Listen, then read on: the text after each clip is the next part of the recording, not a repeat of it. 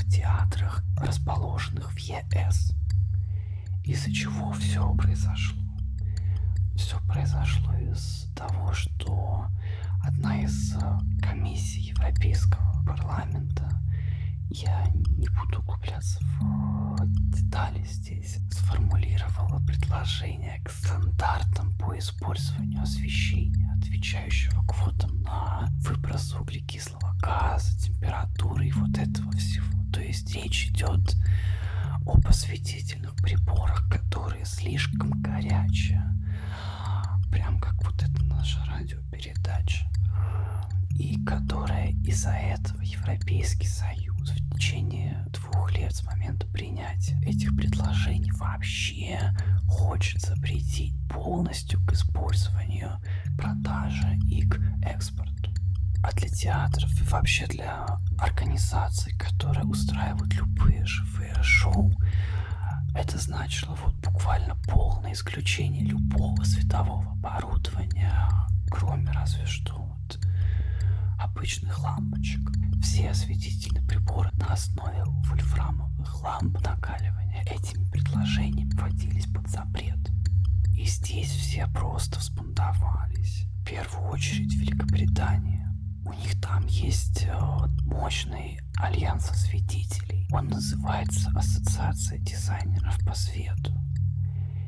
И вот эти люди начали писать тексты в Guardian. Они сделали петицию на Change.org, которую подписали 84 тысячи человек. Ну, то есть для узкоспециализированной сферы это реально много. У них было несколько аргументов.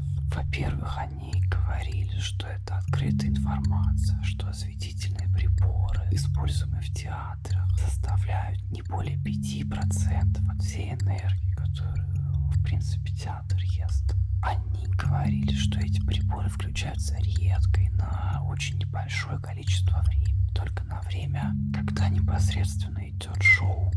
Но и главный их аргумент заключался в том, что если даже ученые или исследовательские организации смогут в предельно короткое время изобрести более экологичные источники света, которые отвечают текущим театральным запросам, обеспечить все организации в Европе этим оборудованием за два года будет просто физически невозможно. Для них всех это будет абсолютная финансовая катастрофа. А ведь речь, кроме театров, идет еще и про крупные музыкальные ивенты. Там вот это все освещение тоже используется абсолютно по максимуму. Значит, эти все люди заволновались, написали куда надо, позвонили куда надо, включили общественность и вот эту ассоциацию дизайнеров по свету пригласили к обсуждению изменения этого документа.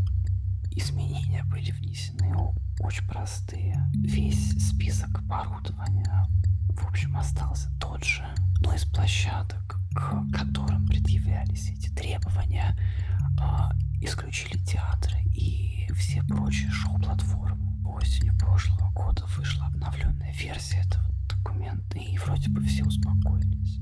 Но что здесь удивительно? Я не знаю, как в европейской прессе вообще, но в британских медиа это запустило дискуссию о связи театра и окружающей среды о том, каким образом театры могут быть более зелеными. Я просто приведу совсем коротенькую выжимку по поводу того, что британские театры начали делать по этому поводу. Во-первых, они начали вести аналитический расчет, сколько киловатт электричества уходит за определенное время на работу определенного театра, сколько мили по рабочим встречам налетали или наездили на машине работники определенного театра, сколько кубометров неперерабатываемого мусора выходит за определенный период из театральных ресторанов и кафе. Театры реально поставили себе целью или перерабатывать, или использовать снова декорации к спектаклям, которые уже не идут. А вы можете представить себе объем декораций, например, в оперном театре. Эти ёбнутые, они же любят на сцене выстроить горы, замки, две деревни в реальную величину, налить озеро из нефти, везде резиновые шары летают, какие-то монстры из латекса, все что-то воняет, в общем, полный пиздец. И эту всю хуету потом увозят в Архангельскую область. Некоторые британские театры на своей территории начали, не смейтесь, высаживать огороды для обеспечения свежей продукции своих ресторанов и для биологического разнообразия на этой территории.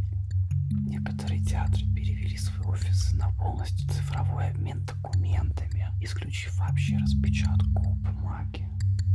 И я уже даже не говорю про весь тот идеологический маркетинговый фронт в направлении экологически устойчивой работы, который там велся и ведется. А из-за этого театры начинают осознавать, что движение в направлении озеленения своей работы, ну это прямые репутационные инвестиции в свое ближайшее будущее.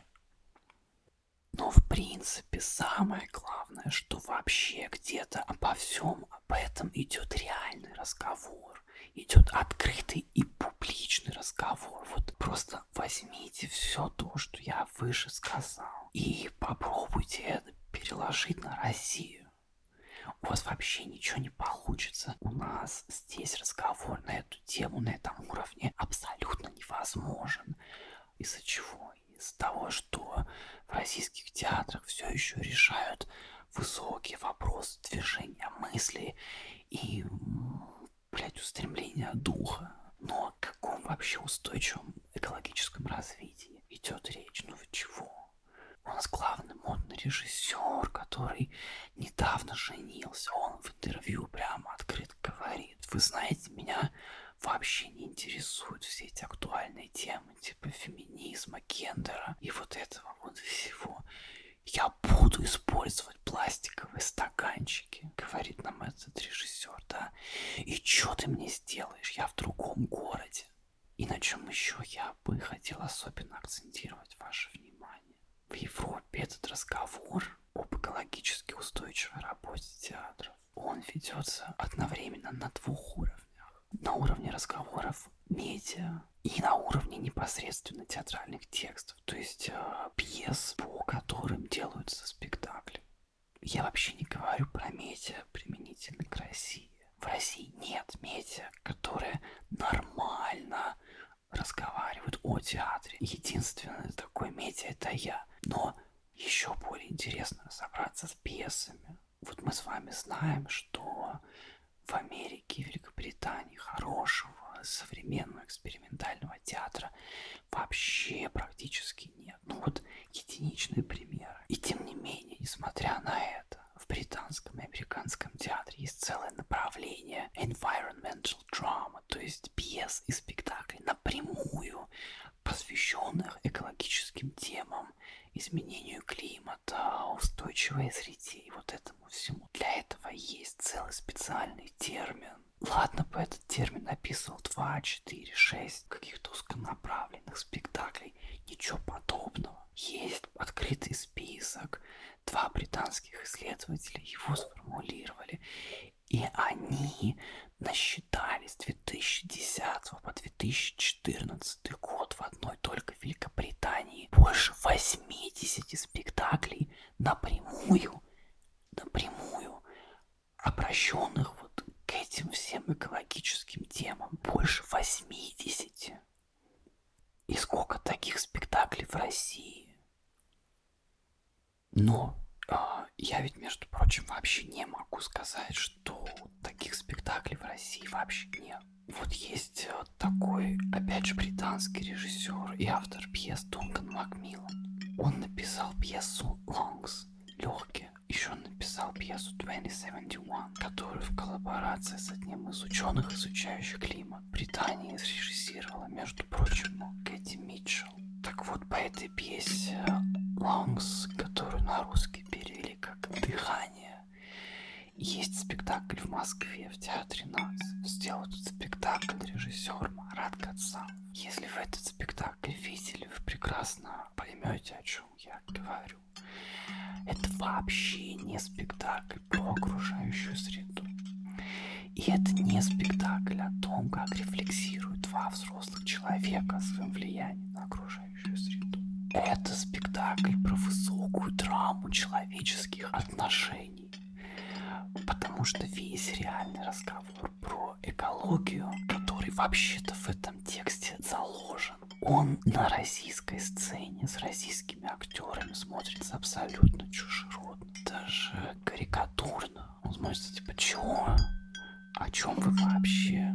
Если бы там не было накинуто сверху, вот этого уебищного психологизма про высокие человеческие отношения. Было бы вообще не ясно, о чем речь. Спектакль вообще никто не понял.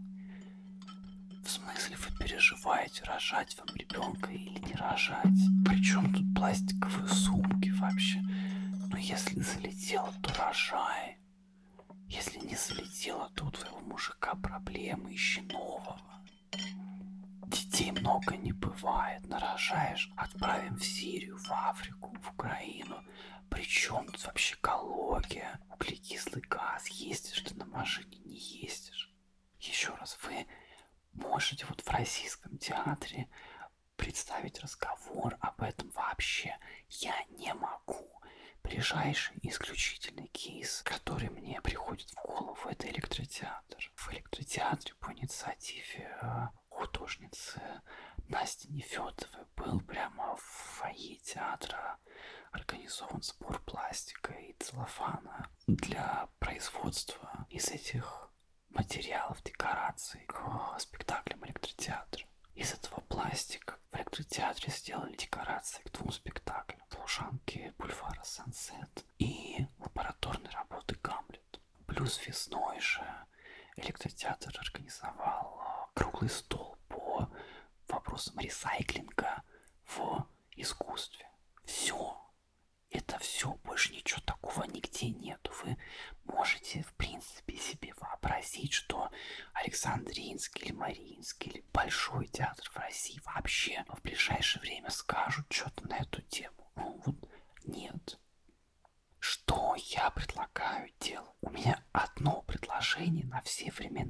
Make America great again.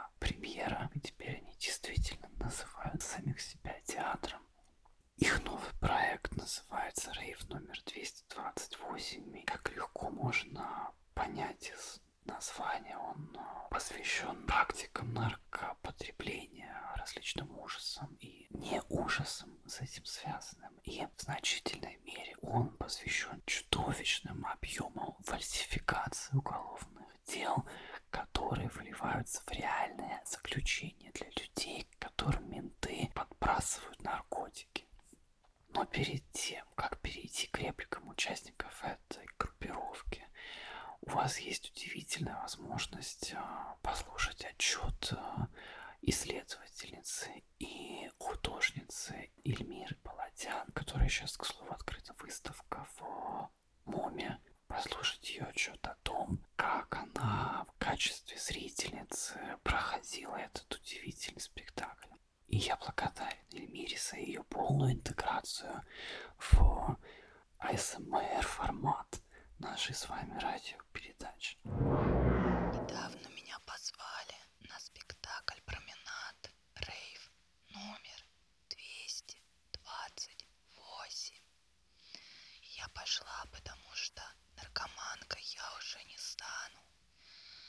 Но нужно знать, что испытывают те люди, которые стали, которые потом выжили. Я пошла, но не знала, что мне придется ориентироваться в пространстве. Это для меня самое страшное. Ну, это, в общем, так и называется.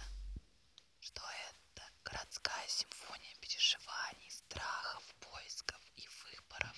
И в течение всего этого рейва нужно искать закладки. Это такие маленькие пакетики. В них были не наркотики, а какие-то магнитики и кодовые слова. Да, и пока ты идешь к этой закладке, ты можешь слушать аудиоисторию.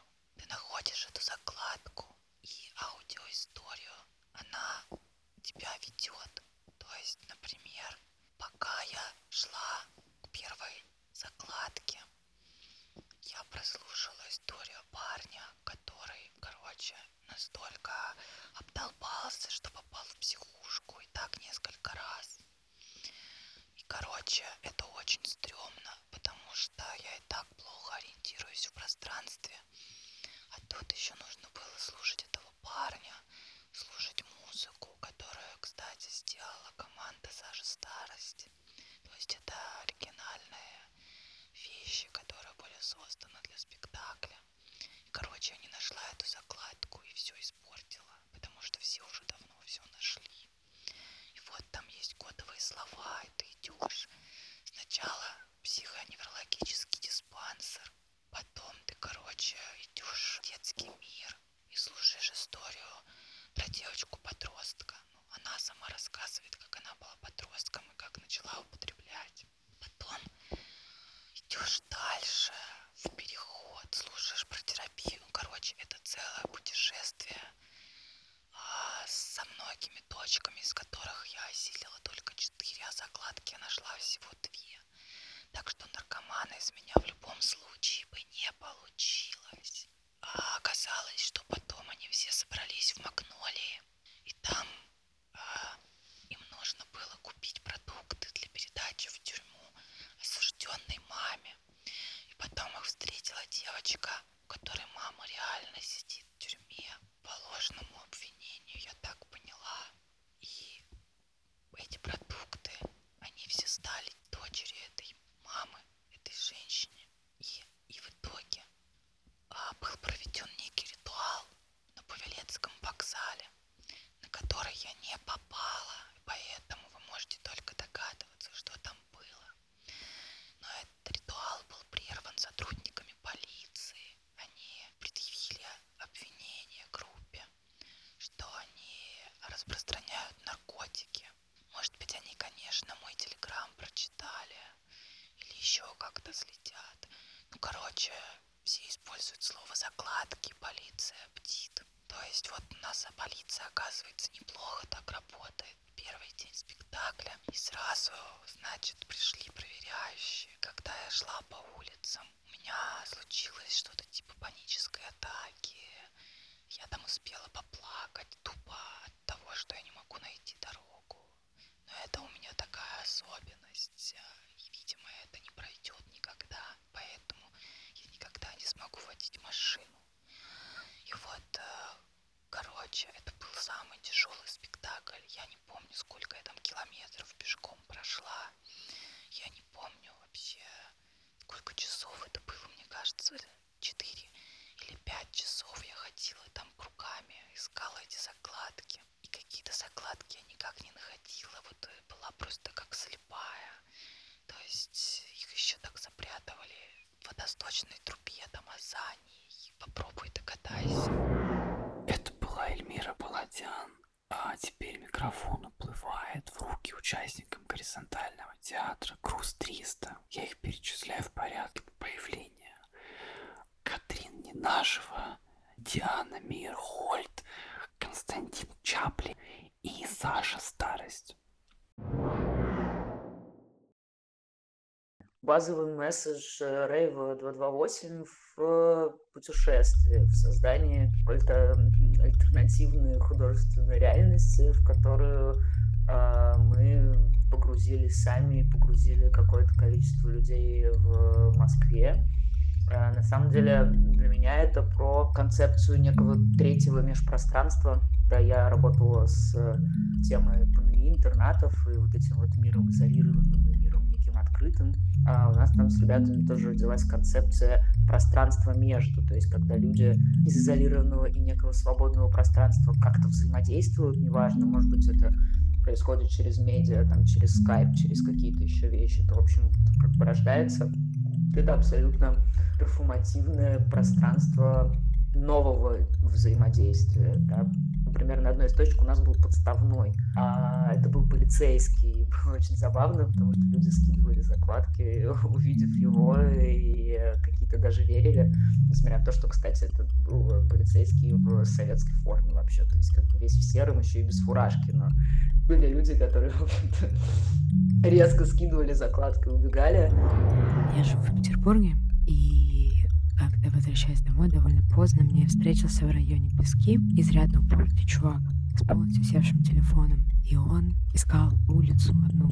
Ну, я прекрасно понимала, что он ищет и зачем. И решила, в общем-то, ему посочувствовать. И мы шли по моей карте, по месту его клада. И с одной стороны, он был очень рад, а с другой стороны, конечно, стремался, потому что с его точки зрения, в принципе, неизвестно, кто я такая.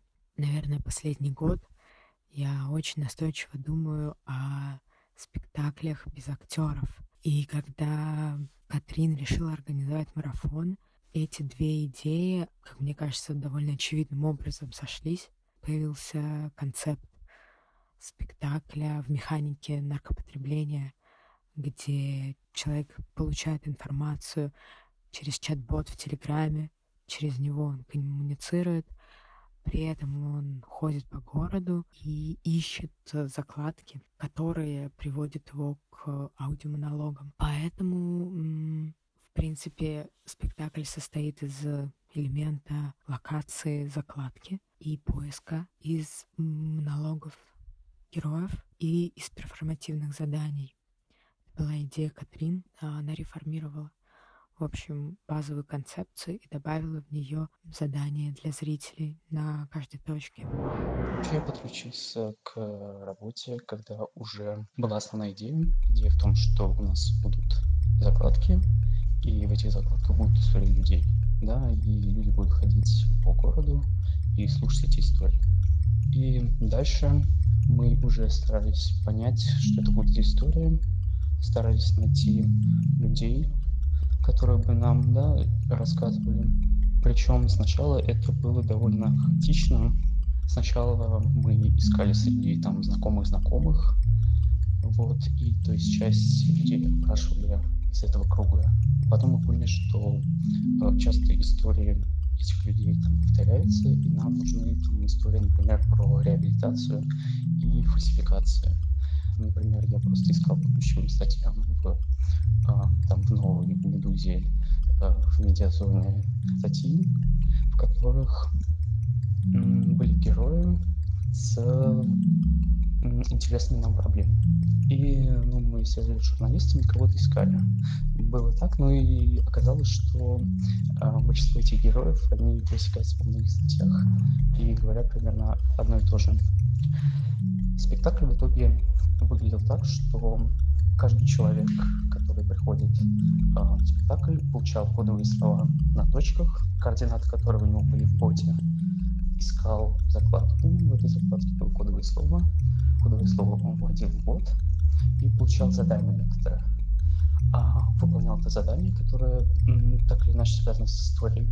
И дальше нажимал кнопочку «Задание выполнено» и переходил к следующей Конечно, мы пытаемся периодически делегировать обязанности. Сейчас, когда мы начали делать театр, у нас стал очень острый вопрос о том, кто будет отвечать за какой кусок конкретно, просто потому что театральная работа. В контексте постоянно существующей группы это немножко не то же самое, что работа над одним конкретным проектом, но касательно именно груза 300 как проекта, наверное, у нас э, все супер текуче, мы типа как э, жидкая планета у нас нет никаких определенных границ, и у нас все происходит как в бассейне, в котором куча разных бактерий. Кто-то иногда перехватывает инициативу, и очень часто бывает такое, что люди, которые... Что есть один человек, например, который придумал оригинальную актуальную идею, есть другой человек, который эту идею разделил на шаги, есть третий человек, который визуализировал эту идею и предложил каким-то образом ее обыграть в контексте самого спектакля, и все это происходит в одном и том же разговоре.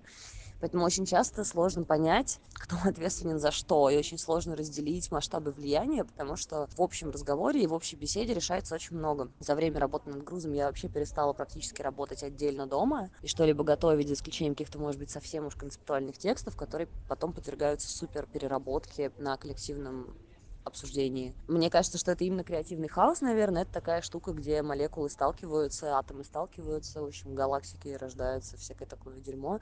Я просто пересмотрела фильмов, на самом деле, про черные дыры и про создание Вселенной, и теперь мне кажется, что так все работает. Мы пытаемся работать по горизонтальным принципам. Наверное, фишка в том, что мы чаще всего для всех нас, кто состоит в команде, используем какие-то новые практики, это как раз дает возможность э, горизонтальности существовать, потому что, о, да, мы никогда не делали спектакль э, с использованием чат-бота, и окей, чуваки, давайте, да, мы действительно будем работать на равных, потому что, ну, как бы, хз, как это все делается.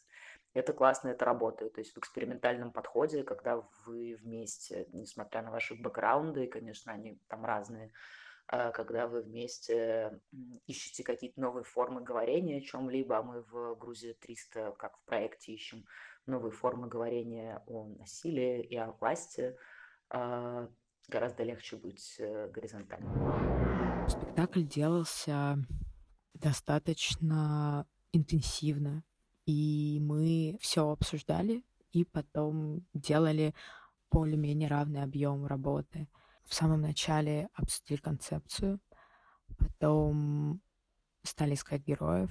Героев искали все абсолютно по-разному и по разным каналам. А надо понимать, что Костя и Катрин в Москве, я в Петербурге. Плюс у нас э, есть истории героев из Тольятти и из Казани, и их брали на местах ребята, которые тоже участвовали в лаборатории, но не смогли посвящать ей столько времени. Все началось с дела Голунова. Спектакль, по идее, сначала должен был стать частью большого арт-марафона, посвященного фальсификациям по 8 и вообще проблеме наркопотребления. Но в итоге, как бы из всего арт-марафона остались, в общем, в основном только вы и еще там художники, да, которые делали сказанные работы. Груз 300 – это театр людей с улицы. В эту группу может попасть, войти абсолютно любой желающий. Точно так же абсолютно любой желающий может из нее выйти. Точно так же любой желающий может послать э, меня в этой группе куда-нибудь.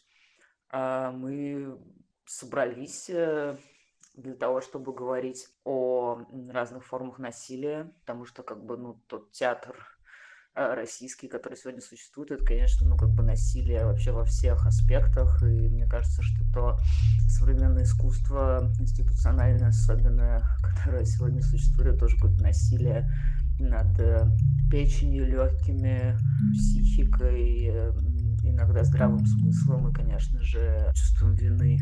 Я очень часто чувствую какую-то такую большую боль, обиду и, наверное, вину, как такой провинившийся школьник, когда э, вижу какие-то попытки э, современного театра перейти на границы искусства, на границы перформанс, практис и всякого такого.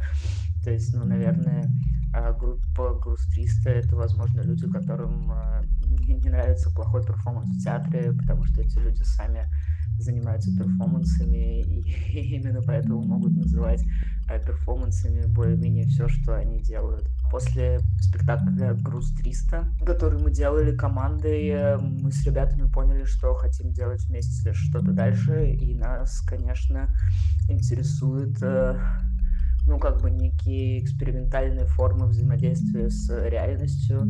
Мы при этом практически не ходим в театр, мы при этом практически не ходим в какие бы то ни было галереи современного искусства. Мы, э, не знаю, работаем с достаточно таким черным и маргинальным э, материалом. Мне кажется, что какой-то определенный на на настрой нашему театру вот могут придавать э, бывшие заключенные, люди там из психоневрологических интернатов, в общем, исключенные. Мы в какой-то степени тоже чувствуем себя исключенными из какого, ну, конечно же, конвенционального театра и савриска вообще в целом. И, ну, наверное, эта позиция исключенности нам нравится.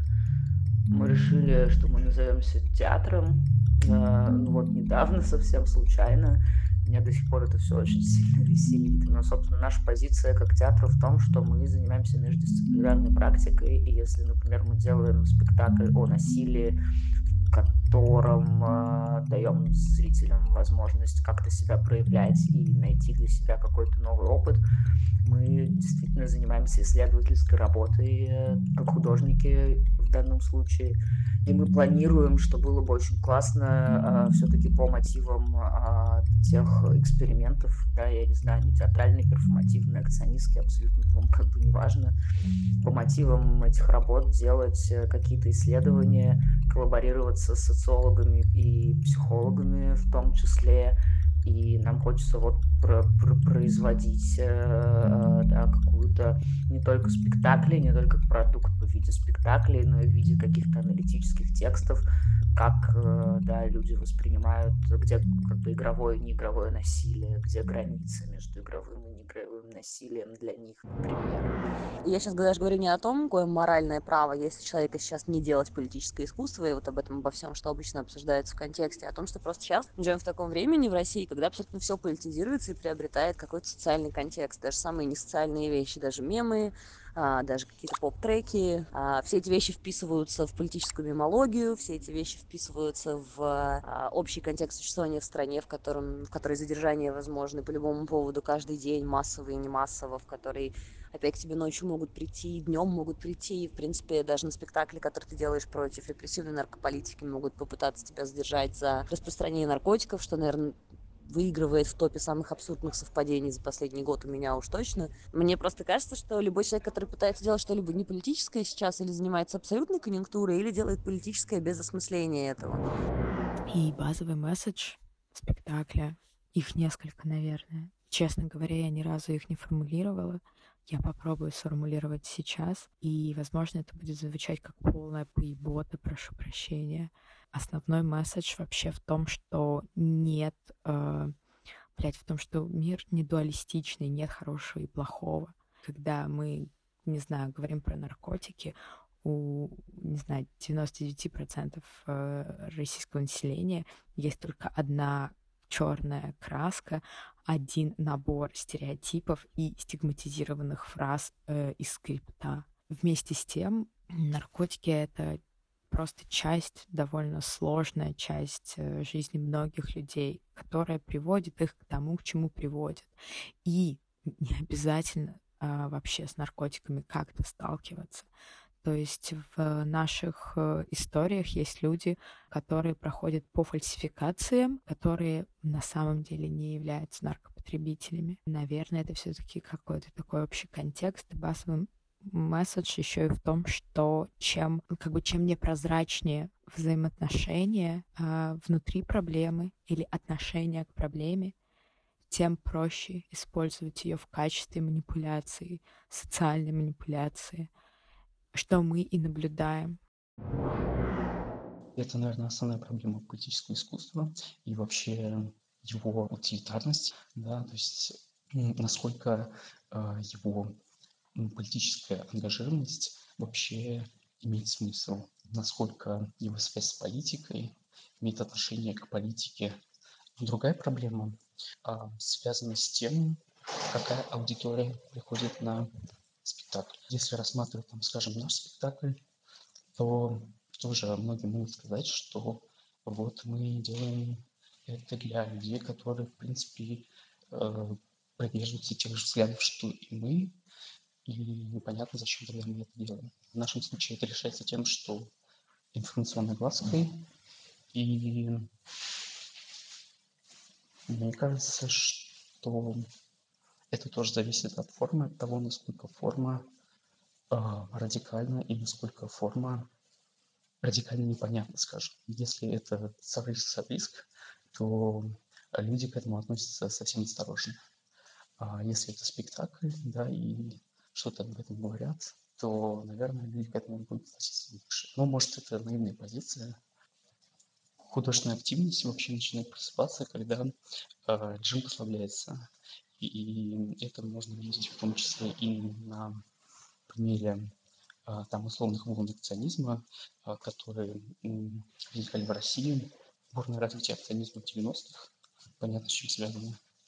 И потом затишье двухтысячных, потом э, Медведевская оттепель условная, да, группа «Война» э, усирает, и потом вот некоторое затишье после очередного прихода Путина к власти. И мы видим, как в то же время политическое искусство трансформируется под действием той политической ситуации, в которой оно находится.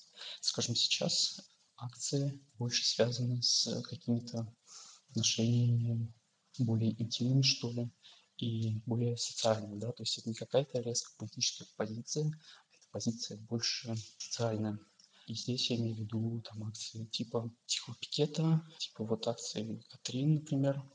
И сейчас, если кто-то желает заниматься вот а, акционизмом по типу 90-х, то это явно связано с фигурой человека художника-мученика. Я не скажу, что я разделяю искусство на политическое и не политическое, или социальное, или искусство ради искусства. Мне кажется, просто есть искусство, и есть все остальные формы э, самовыражения.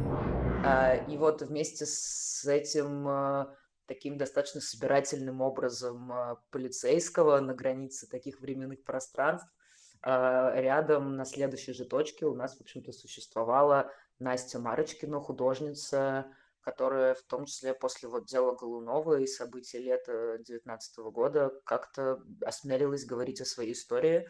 Ее мама сидит 10 лет, отсидела полсрока по фальсифицированной 228 статье. И, в общем-то, для Насти это был первый раз, когда она решила вот как-то так поделиться своим опытом. Настя и Настина история существовали у нас в виде такого некого алтаря 228 на вокзале, а Настя стояла вся в черном с э, куском хлеба, и люди, до этого у людей было задание а, купить какие-то продукты. Они еще не понимали, что за продукты, куда и зачем. И, собственно, вот а, на Павелецкий вокзал, где происходило коллективное изгнание а, духов, коллективное освобождение и восхождение людей на этот алтарь 228, люди, да, в общем-то, подносили прекрасно эти подаяния в такую абсолютно тюремную клетчатую сумку, у нас даже Саша Старость э, написала текст «Избави нас, Рейф» он назывался. И это была такая причастительная практика перед проводами. Мы в какой-то степени инициировали такой некий ритуал проводов. Ну, это на самом деле так, потому что э, поездки, Насти на поездки к ее маме, э, где она вот везет вот эту гигантскую сумку с разным количеством еды, это и есть как бы такие ритуальные будничные в какой-то степени вещи для родственников осужденных. И, в общем-то, да, под крики «Избави нас, Рейв», э, под музыку из «Шарманки», которую играла Саша и Стас, э,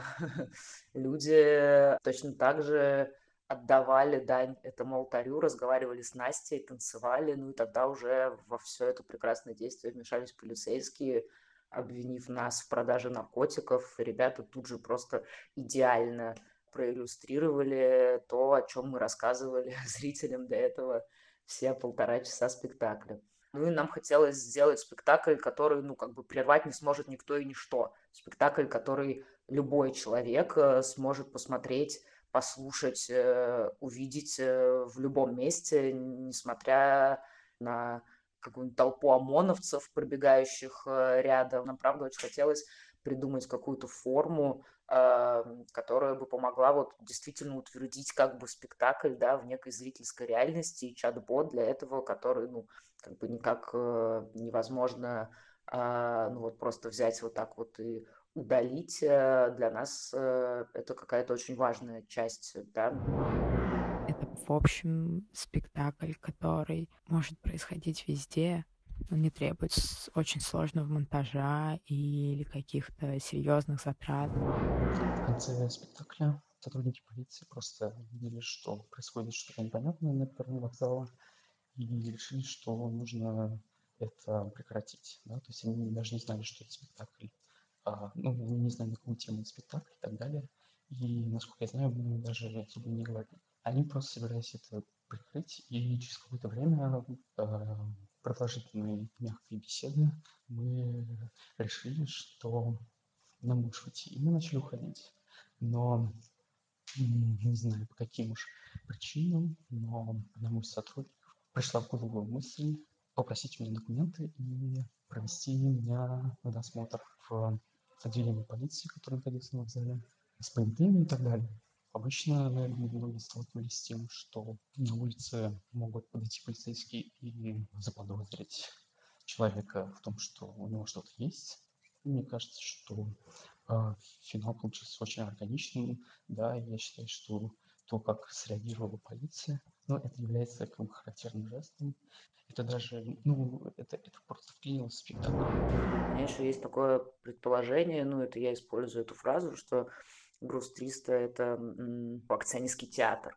Что я вкладываю в понятие акционистский театр, э, я пока не понимаю, мне кажется, это более-менее неважно, потому что это понятие использую только я, и э, оно, очевидно, никому больше не ложится на язык. А, но, наверное, мне кажется, что а, вот акционистский театр, э, как такое странное явление, это поле как раз, в котором сталкиваются перформативные практики, радикальные, в том числе перформативные практики, практики, которые работают с социальными и политическими темами, партисипативные практики, что очень важно, ну и да, какие-то как бы театральные практики. И это все Э, всегда про расширение границ, как бы пространственных и коммуникативных тоже. Я здесь еще исхожу, когда я называю груз 300 акционистским театром, я исхожу все-таки из парадигмы трех волн акционизма.